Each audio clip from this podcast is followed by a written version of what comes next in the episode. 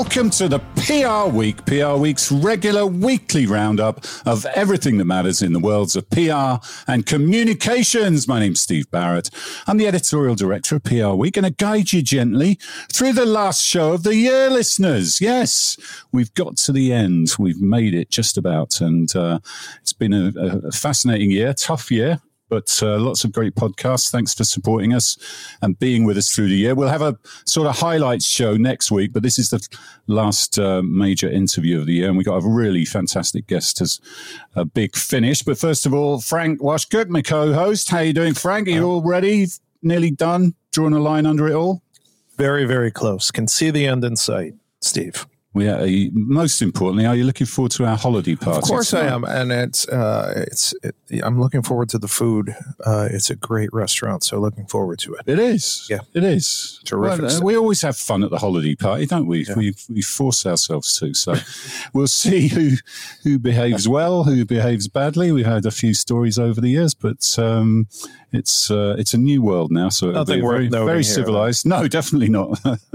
was our colleague who who woke up in the bathrooms at four in the morning, wasn't there? But uh, hey, anyway, let's um, we'll reflect on 23 and look forward to 24, and uh, we'll talk about Weber. It's won uh, the Walgreens business. Uh, another sad uh, death in the PR community. Really, really terrible year for losing people. And uh, Jonathan Guerin from Mars and United Airlines passed away the young age of 49. Um, we'll talk about this Boxbollen craze. What's driving that? Celebrity influencers. Edelman has appointed a new chief creative officer.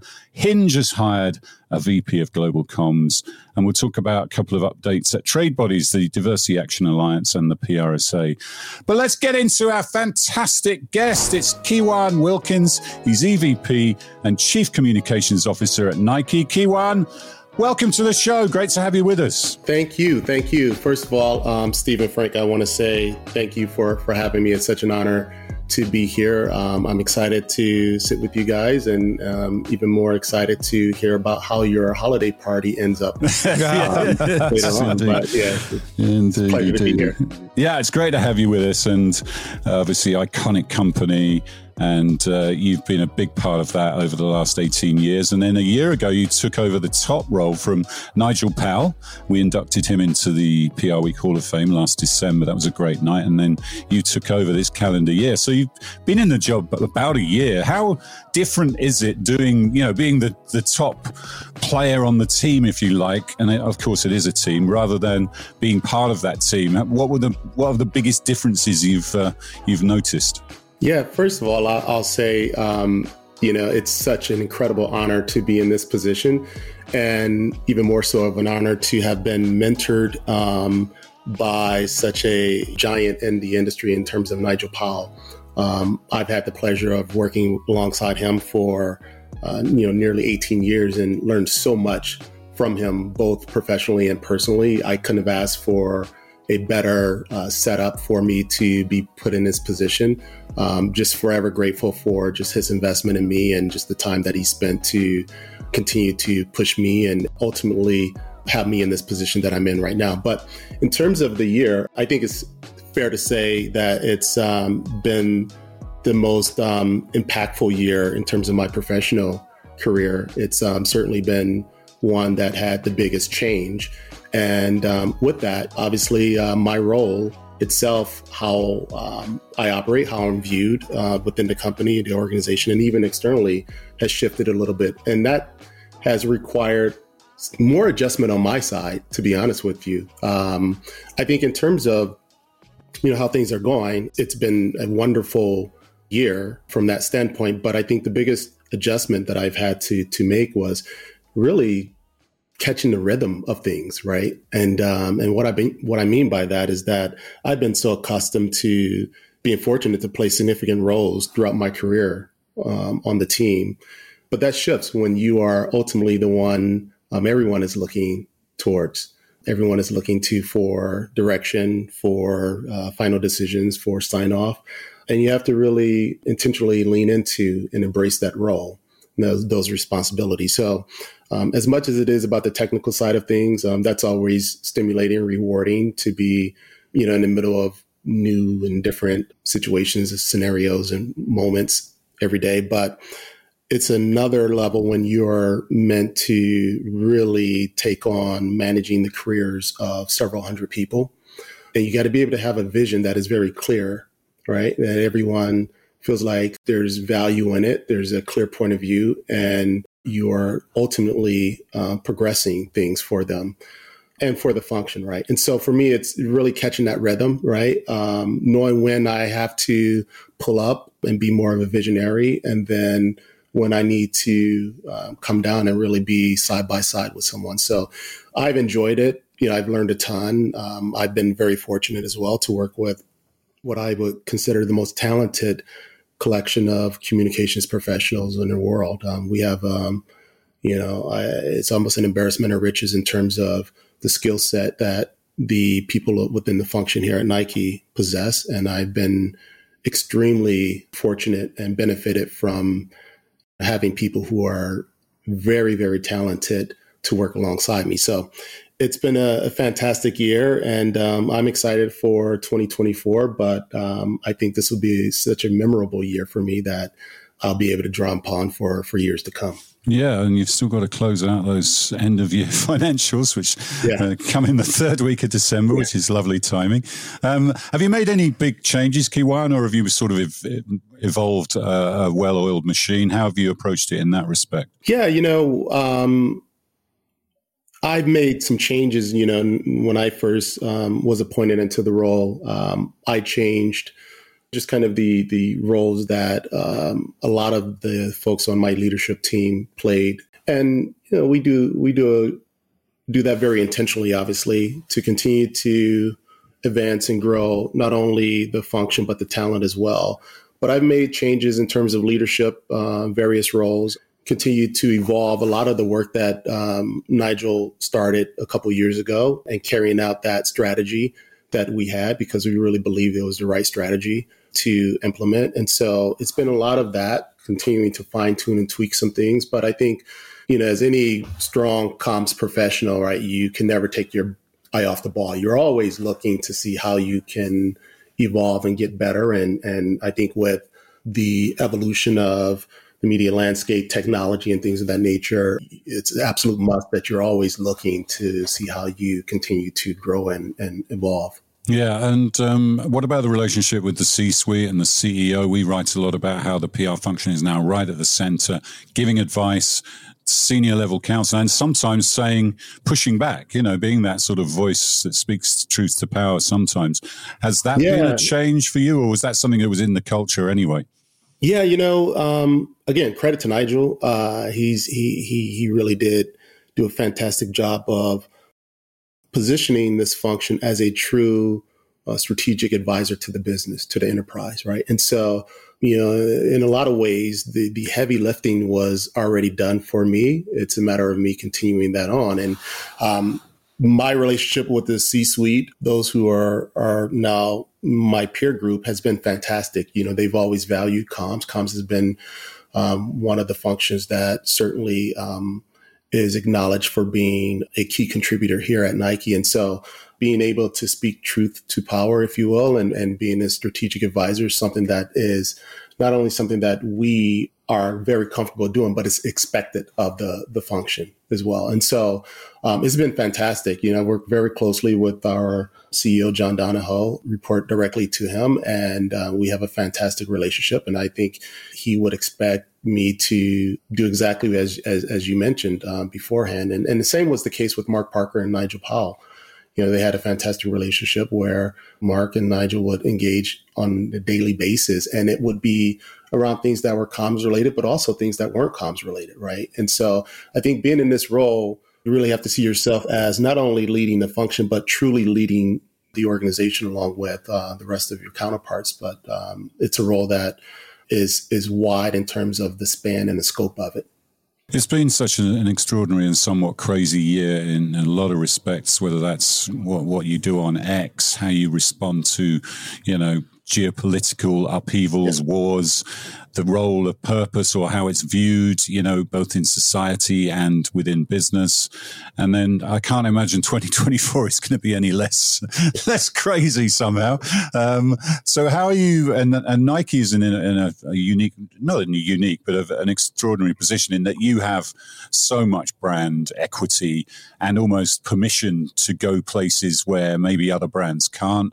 But also you've got to make decisions that uh, fit in with all your stakeholders. How have you approached all those issues this year, and and and then sort of looking toward next year when when it, it feels like purpose has become not a dirty word, but it's certainly become under more pressure as a as a concept, and obviously purpose means different things to different people. There's there's brand purpose, and then there's making statements on social issues. So just give us a few uh, thoughts on that, because everyone really looks to Nike almost for leadership in that respect. I don't know whether that's uh, a thing you take on gladly, but um, you're certainly one of those unique brands that has permission to do what a lot of others can't. Yeah, and I think um, it's a role that we certainly uh, recognize and we welcome to play that uh, role of really um, helping to lead the world. I think uh, fundamental to sport is um, this ideal of, of purpose, of having purpose, right? And we truly believe that you know, sport has the power to move the world forward. And so I think, you know, as, as we look at the term purpose, and there's a whole lot underneath there, the reality of it is that for Nike, it's always been one of the um, foundational elements of, of the brand, right? We've always uh, been a champion for people dependent on, you know, various causes in various areas, uh, whether it be um, supporting you know, women athletes, whether it be supporting those in the black and brown communities. And in many ways, um, a lot of what the brand has been able to uh, benefit from has been the result of um, those communities, particularly the black and brown communities. So I think for us, uh, you know, we look at our athletes, right? A lot of our athletes, the majority of our athletes are black and brown athletes. And so for us, purpose is something that uh, not only the consumer, the audiences, the athletes that we work with care about, but it's also something that we care immensely about. Um, you know, it's very authentic to us. And so I think any brand, what you want to do, you want to find out what is authentic to you, right? What are the areas in which you really care about? What are the areas that you feel as if you can have a, you can contribute to um, in a way that isn't performative, right? In a way that is very aligned with your values. And, you know, our employees, it's something that they care a lot about. And I think uh, specifically around the DE&I space, um, you're right. It feels as if, you know, the momentum and energy that we saw just a couple years ago in 2020 after, you know, George Floyd, a lot of that feels like it's it's waning, right? And I think um, if we're going to have a society, if we're going to have um, organizations to really set the example and, and, and show leadership, they gotta they gotta stick to it, right? Um, it's very easy to to do things when everyone else is doing it, but you know when you're the only one, you, you got you know it, it, takes a lot of conviction and, and commitment. And so for us, whenever we lend our voice to a topic or to you know cause, it's something. It's because it's something that we feel like by doing so we advance the conversation or we advance the work in that space. And so I think um, for us, um, it's something that we, you know, we don't take lightly. We think long and hard about where can we show up and add the most value. But it's a, it's a very familiar space for us and is one that we're comfortable playing, a role that we're comfortable playing, and we'll continue to do that because it's one of the key um, pillars of, of us as a company. How do you approach something like X, where you know it's a very powerful community, but it's certainly in recent months and since Elon Musk has taken over, has not been a pillar of uh, DE and I. But you know, it's quite the opposite. In fact, there's anti-Semitic tropes on there. There's also there's quite a lot of uh, febrile behavior and people allowed back on the platform. How do you? So as Nike, do you? How do you approach that? Do you say, look, we're not going to advertise there, or what's your what's your policy on on something like that?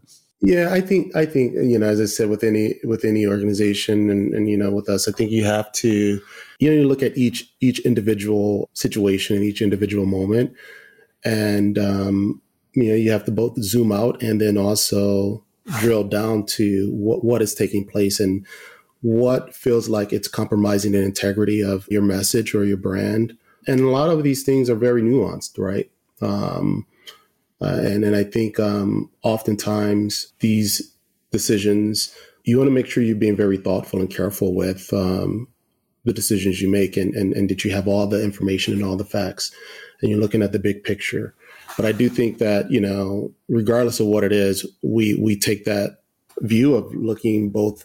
You know, we, we span out and we look out outward, and we also kind of you know look at specific moments. And so um, I will say this though, their behaviors, there are things that we don't stand for, we don't tolerate. We've been very clear in terms of our um, position around anti-racism, you know, anti-Semitic, being anti-Semitic or anti-Semitism, make sure that we're championing equality.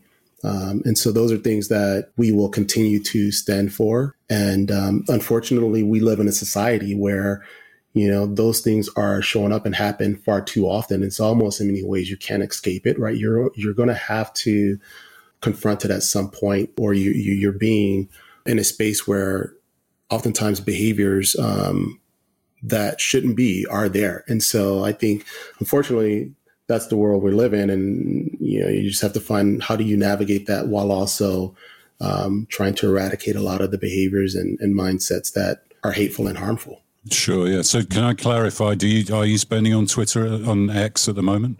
You know what? Um, that is a very uh, fair question and a very good question, and um, it's not something that I have um, oversight of or, or remit to. Um, but I think we have a number of platforms, you know, we work with and we we you know, spend on. But um, I'd have to get back to you on where we currently stand with with X. Okay, so shifting out a bit and looking at your interaction with the brands because you've got so many amazing brands and and the work that they do it's it strikes me and I was chatting to some of your team actually at the Hall of Fame event last year about yeah. this for example take Converse as yeah. a brand walk around New York City you'll see yeah. people of all ages uh, classes, uh, ethnicities, uh, sexualities wearing Converse. So it's yeah. me included, down to you know uh, a, a, young skater, which is certainly not where I'm at. And you've almost got to do different communication strategies for each of those audiences, haven't you? And, and you've got a number yeah. of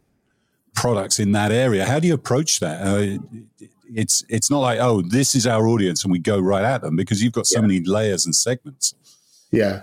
Yeah, first of all, um, we can make you become a skater if you want. You know, no, you no, you can't. Yeah, my, my, my, my aging ankles. there.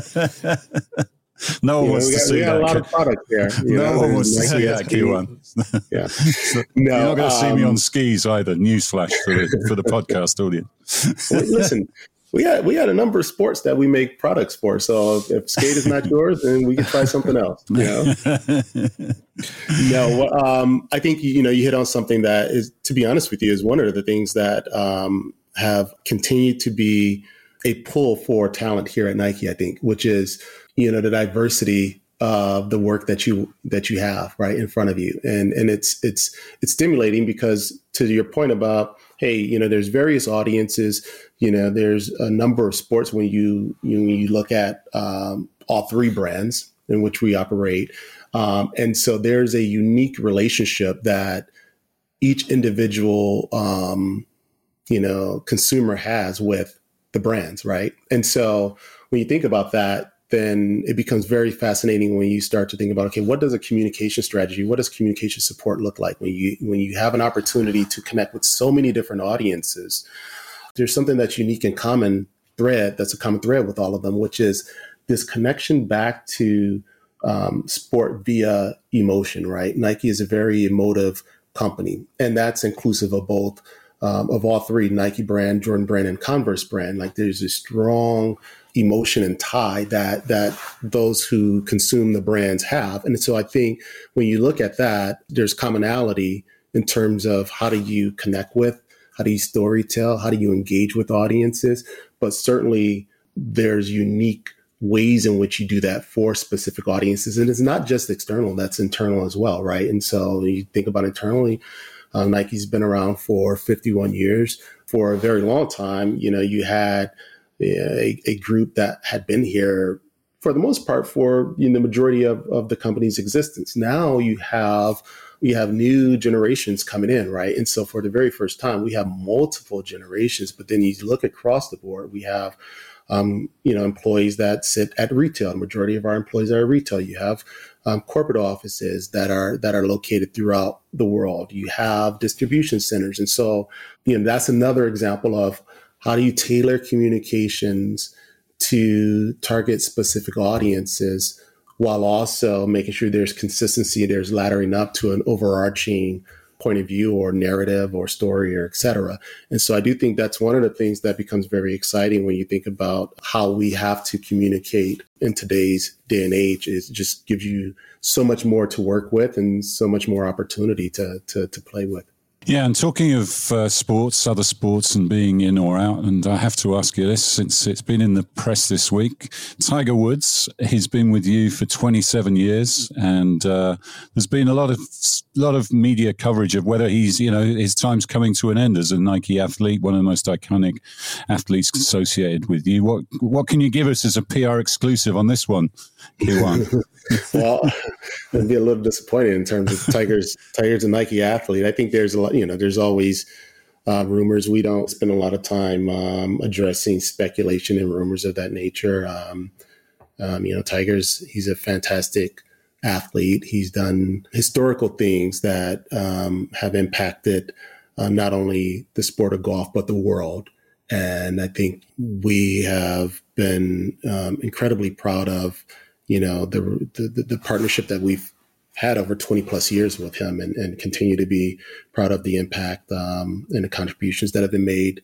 Um, we start to think about just kind of, you know, what him being on the golf course over the years did in terms of um, opening up the sport to a whole new generation, to a whole new um, demographic, and and you know, just him serving as an inspiring figure to minority kids and, and, and others. And so, but yeah, so there's, there's always noise out there and, and good things that, you know, when you've been here as long as I have, um, you become a bit numb to the noise that's out there. Um, he said, uh, "I'm still wearing the clothes." That was his response, yeah. wasn't it? Yeah. Um, and I guess you've got so a new generation. Yeah, yeah. You've and you've got a new generation of Woods is coming through to to yeah. uh, try and sign up as uh, yeah, um, athlete representatives. So it's great to chat to you, KeJuan. And uh, KeJuan, one one follow up for you. Um, and, and I'm curious, and to jump off of what Steve was saying about how you, you know your brands are such a big part of culture, and um, how do you take advantage of or respond to something like a movie like Air that was out yeah. this year that that you know, my opinion is is paints Nike in a really positive light. Yeah. So, you know, um, again, you know, this is this is a company that finds itself at the intersection of sport and culture, right? And so it's something um, you know, there are stories that that exist um, that athletes embody here that are relevant to everyone, right? They're universal. This notion of trial and error, chasing after your dream, going after something despite the obstacles that that that you face, um, the underdog, right? So those are all things that I think as humans we can relate to, we can experience. It just is expressed via sport. And in the case of Air, you know, it's a fantastic movie that you know we didn't have any official capacity and in, in it coming to life, but I think it was one that celebrated the a, a story, uh, multiple storylines, but something that everyone can relate to. But it also, um, to your point, the company itself, it's a brand that resonates around the world. It's a brand that is something that is very personal to everyone, and I think that that it speaks to sport. Right, sport is one of those things that is one of those universal languages, as as as you all have heard before.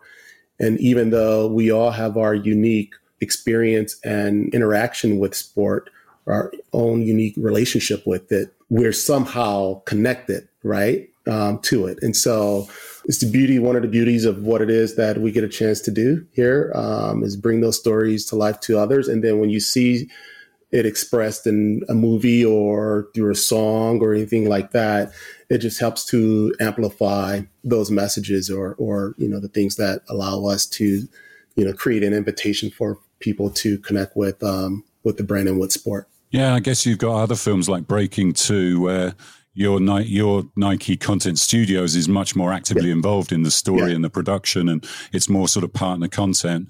Whereas you've yeah. got other films that are just you know narratives.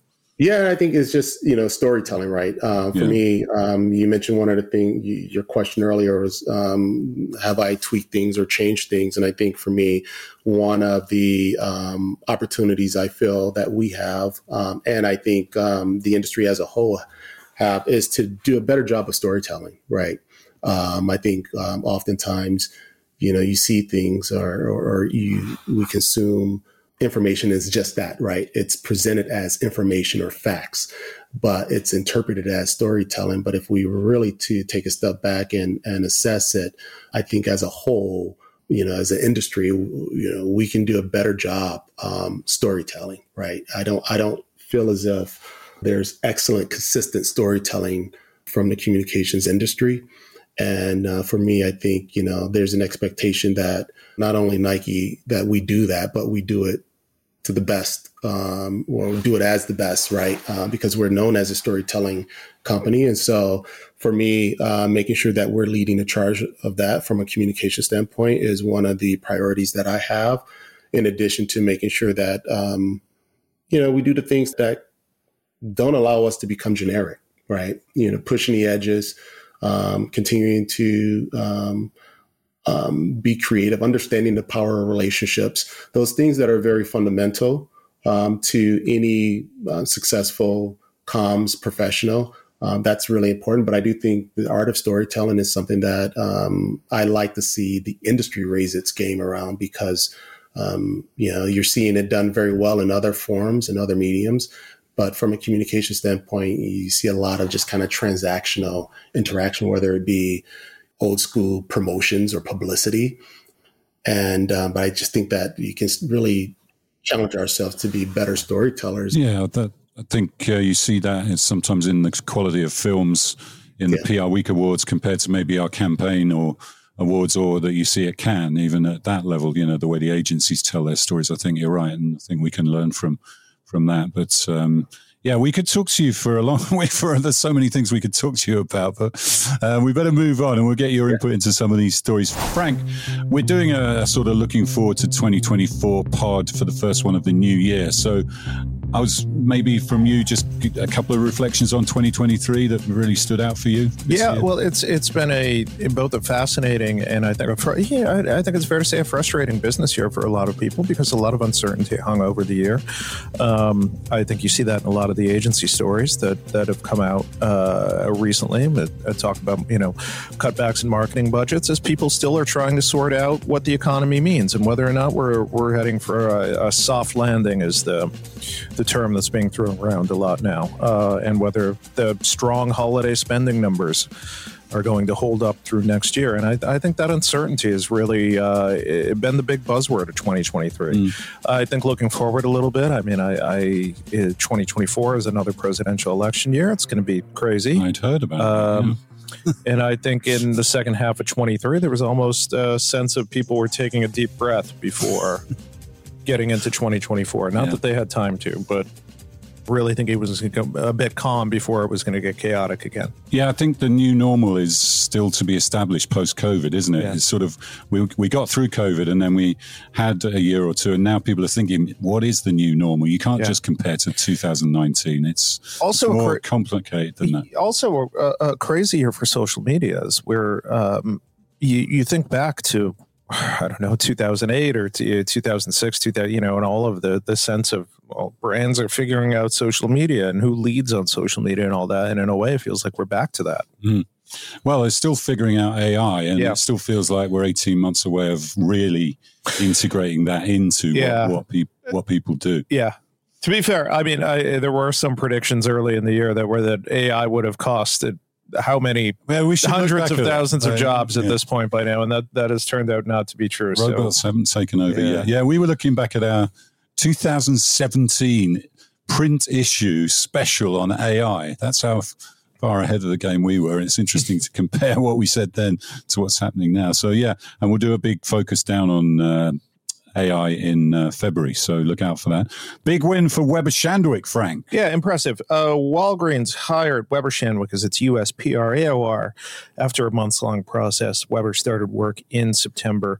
And they're working, we should point out, for Walgreens alongside its sister pharmacy chain in the Walgreens Boots Alliance, which is Duane Reade. Uh, if you're here in New York, you're obviously very familiar with Duane Reade.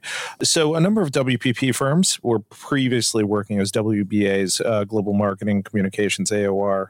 Um, working with a number of firms, including BCW, Ogilvy, uh, FGS Global, GCI Health, and Hill and Knowlton on PR um, since early uh, 17. And then they defended uh, that account uh, in Twice. 2020. Well, uh, yes, and and the, I'm remembering the the one during COVID that was very, you know, uh, widely publicized. Yeah, Arthur Sadoun from Publicis flew over during COVID to Chicago, and uh, that maybe that paid off because they eventually won the they holding company did. bid. Yeah, yeah. Um, and uh, it, it, look, it's a it's a big account. It's a really good win for Weber. So uh, good for them on picking up Walgreens. Yeah, the Publicis has got most of the creative and media work, but uh, Weber has won the PR work. So um, nice win for them. And another sad, I mean, a theme of the year was is people dying in the industry at, much too young an age. And another one to report, Frank, um, just uh, last the end of last week. Another sad one, uh, for sure, is Jonathan Guerin, who was director of U.S. corporate reputation at Mars.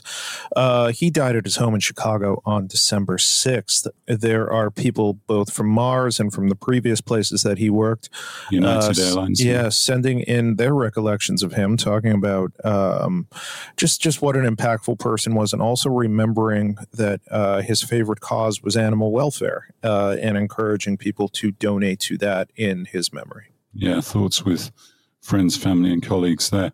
A new celebrity craze, Frank, um, for something called Boxbollen. Is that has that been has that craze caught your attention? Have I, you been obsessed with it? Uh, no, but uh, it, it, was interesting to read about um, one of the co-founders of Boxbollen and talking about really like a kind of hustle strategy of uh, promoting the brand. Now, first of all, he's not a big fan, uh, and he, and um, we should say that Jacob Eriksson is the co-founder of the Swedish company, uh, who talked to our own Diana Bradley from an Airbnb above Beverly Hills for a quick Q and A that we posted this week.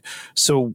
Uh, Boxbollen is this sort of uh, head tethered boxing ball that celebrities have been seen sort of, you know, mock fighting with on social media throughout the holiday shopping season. People like Tom Brady and Eva Longoria. Um, uh, Steve Wayne Rooney's on there, so that's putting to rest the rumor. Well, he's a long-standing boxer. Is, it, that was he, that famous time when he got he was he'd been out with friends and they were sparring at home after a few drinks, and he got knocked well, I was going to say it, it put, puts to rest the rumor that Wayne Rooney doesn't work out. The, well, he, he, he, then did it as a goal celebration at Old Trafford when he scored right. his next goal, which was quite funny. Uh, anyway, uh, also all, all the way from yeah, yeah. Uh, anyway, it's really interesting because he's um, the co-founder of the company. Is not a huge fan of using influencers, and instead they sort of they go really big and they go after celebrities, and and a lot of it is just doing the video work themselves and doing the promotion themselves and and reaching out uh, to celebrities through people's own networks. And uh, look, it's it seems to have paid off for them. They're having a big, um, just in terms of publicity, they're having a big holiday shopping season. Yeah, I'd love to get your take on this KeJuan because uh, nobody knows more about sort of influence and, and, and working with celebrities than Nike. But, you know, it, it can be fraught with dangers if you pick the wrong influencer or um, if it's inauthentic or if uh, you know a sports we've seen many sports people you know uh, involved in bad behavior. What's your take on that and where are we at? I've seen people this week saying the future of marketing is purely celebrity influencers. That's that's all there's going to be in 10 years which i don't which i don't believe personally but where are you at on this? Yeah no um, we have a, a, an entire group, obviously, um, that manages that and, and, and, look after, you know, um, identifying who are the celebrities that we partner with. But I'll say this: um, you want to make sure that there's an authentic connection to your brand, right? And um, they embody the same values and same philosophy that you have. Or at least that's the way we look at it. and um, you know we've had um, tremendous relationships with um, various um, influencers slash catalysts is what we call them over here, whether it be someone like a Travis Scott or Drake. Then equally, you know, we have athletes obviously that we work with, and so I do think that it is something that um, you look at to um, help to amplify a presence that you may have or a message that you have. But I do think that at the end of the day, you got to have the substance too, right? It has to be this arrangement that is the substance plus all the exciting things that can attract a broader audience. And that's that's how we look at you know those relationships. And, and honestly, I think working with them, we gain a lot of other insights as well, right? And so it's it's a it's a true relationship where they push us, we partner with them, and it's a mutually beneficial relationship. But we certainly are very thoughtful around the um, catalysts that we work with, the athletes that we work with. But it's yeah. a, it's a much smarter group than me that that is responsible for it. Catalyst yeah. is a good word. Good word. Yeah. Frank, we we didn't mention Taylor Swift in our 23 roundup, which is remiss of us because if there's been one sort of catalyst for uh, increasing uh, attention on uh, certainly the Kansas Kansas City Chiefs it's uh, it's Taylor, isn't it? It's just incredible. I, I, suppose you don't know how that's going to end, though, do you? Because of the, the big question. yeah, um, with, with both on, on the field and off. Yes, indeed. That's so, all I'm going to say but, before. But incredible power arrives. In my, uh, incredible uh, power. It sure is. And uh, we would never knock Swifties on this show. We're big fans. we, we know much better. Um, all right, let's uh, a couple of interesting uh, people stories. One at Edelman, one at Hinge. Yes, um, Edelman has promoted Taj Reed to U.S. Chief Creative Officer, um, and uh, he is going to keep his position as well as Global Chief Experience Officer, looking to unite the PR firm's creative teams across design, digital experience, and creative. Uh, he's also going to work closely with and report to the Global Chief Creative Officer at Edelman, Judy John. Um, know, he is taking over that role from Jordan Atlas, who has stepped into the role of Global Executive Creative Director. You mentioned over at Hinge, they've hired uh, Tamika Young as VP of Global Communications. Uh, she is a veteran of Netflix and Spotify. Uh, and Young will lead global communication strategy as they sh- try to show up auth- authentically uh, for the Gen Z and LGBTQIA plus communities around the world. And Hinge is a dating app, yeah? Yes. And um, Young will report to CMO Jackie Jantos uh, and oversee the comms team across corporate, brand, consumer, and trust and safety. It's great to see uh, black PR pros coming into the chief creative officer role at the biggest a- agency in the world and uh, high profile brand CCO role. But uh, KeJuan, it's you mentioned this earlier. You know, since 2020, it does seem to have waned a little bit the focus on this, and I know it causes a lot of frustration because it's almost gone back a little bit to what it was before then, and it's so important to keep the the PR industry representative of the overall population. And, you know, in many ways, it still isn't, is it? What's your take on that? Yeah, I think there's, um, you know, there's still work to be done.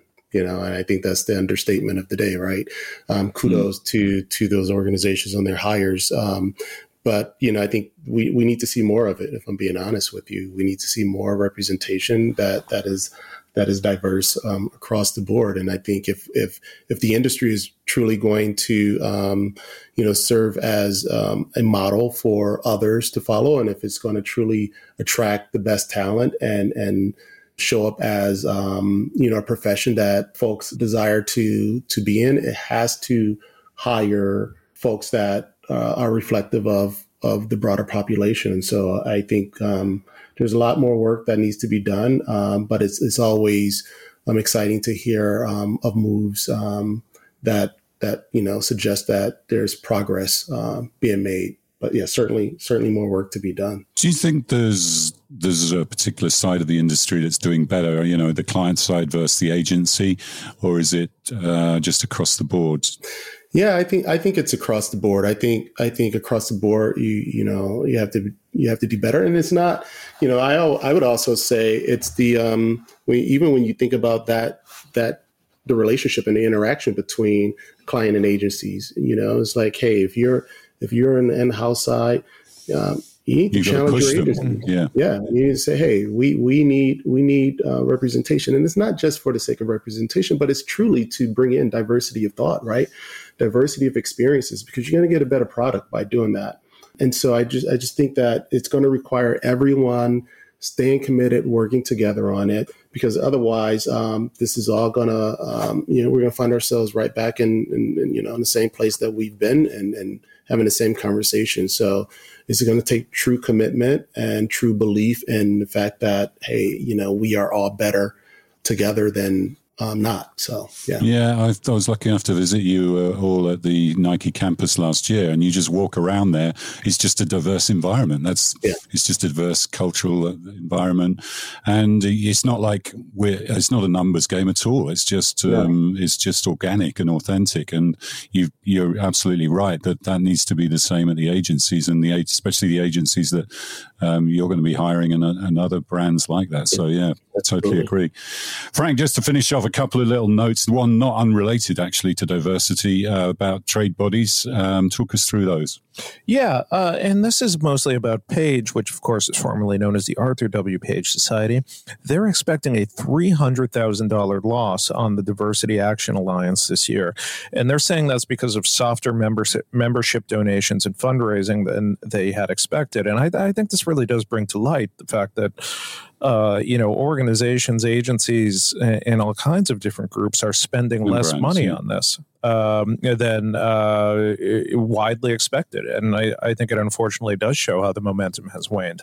Um, so a little bit more on this. So uh, Page manages the DAA's finances, and they provide it with some back office support, but it actually doesn't own the coalition.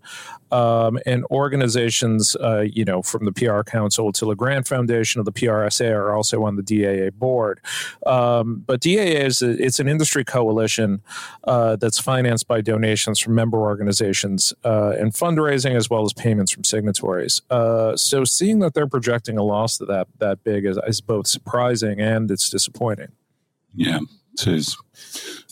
And speaks to what we've been talking about, mm. actually. Yeah, and then just finally on the PRSA in L- LA, they've appointed their first Gen Z board member. So, oh uh, yes, so that's uh, that's an interesting development, and and, and another. And, and, you should you should it, it's a very interesting Q and A that Angela Herrera did uh, with our own uh, Jess Ruderman, who she's going to be the youngest board member at PRSA LA and when she starts uh, on January 1st. And she is looking forward to bringing what she's calling fresh perspectives and leadership diversity uh, to the group. And um, it is good to see people of the younger generations getting involved in organizations like this and bringing their own flavor to it. Yeah, big shout out to yeah. our Gen Zeitgeist series managed by Jess and you and, and Brandon because it's it's really on fire at the moment. Yeah, I second that. And I think it's gotten a lot more attention. And I think it has really brought out a perspective that you don't see published in a lot of places mm. throughout mm. the industry. And um, it is important for uh, old fogies like myself to be, uh, you know, seeing what the expectations are from Gen Z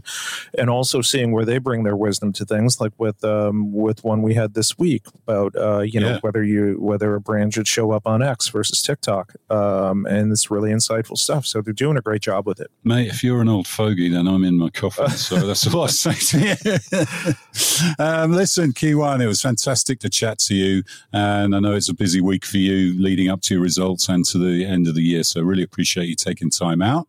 We wish you well for the holidays and uh, come back fighting in 2024. It's going to be another mad one.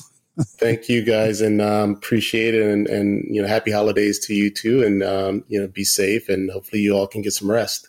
We'll try. We shall try if we survive the holiday party. Um, uh, just a couple of reminders. The PR Week Awards are on the 14th of March in New York City. The 25th anniversary awards going to be a big one. Fantastic shortlist. Great work. Come and celebrate that, that and the industry. Uh, healthcare awards. You've got a final deadline coming up in January, so don't miss out on that one.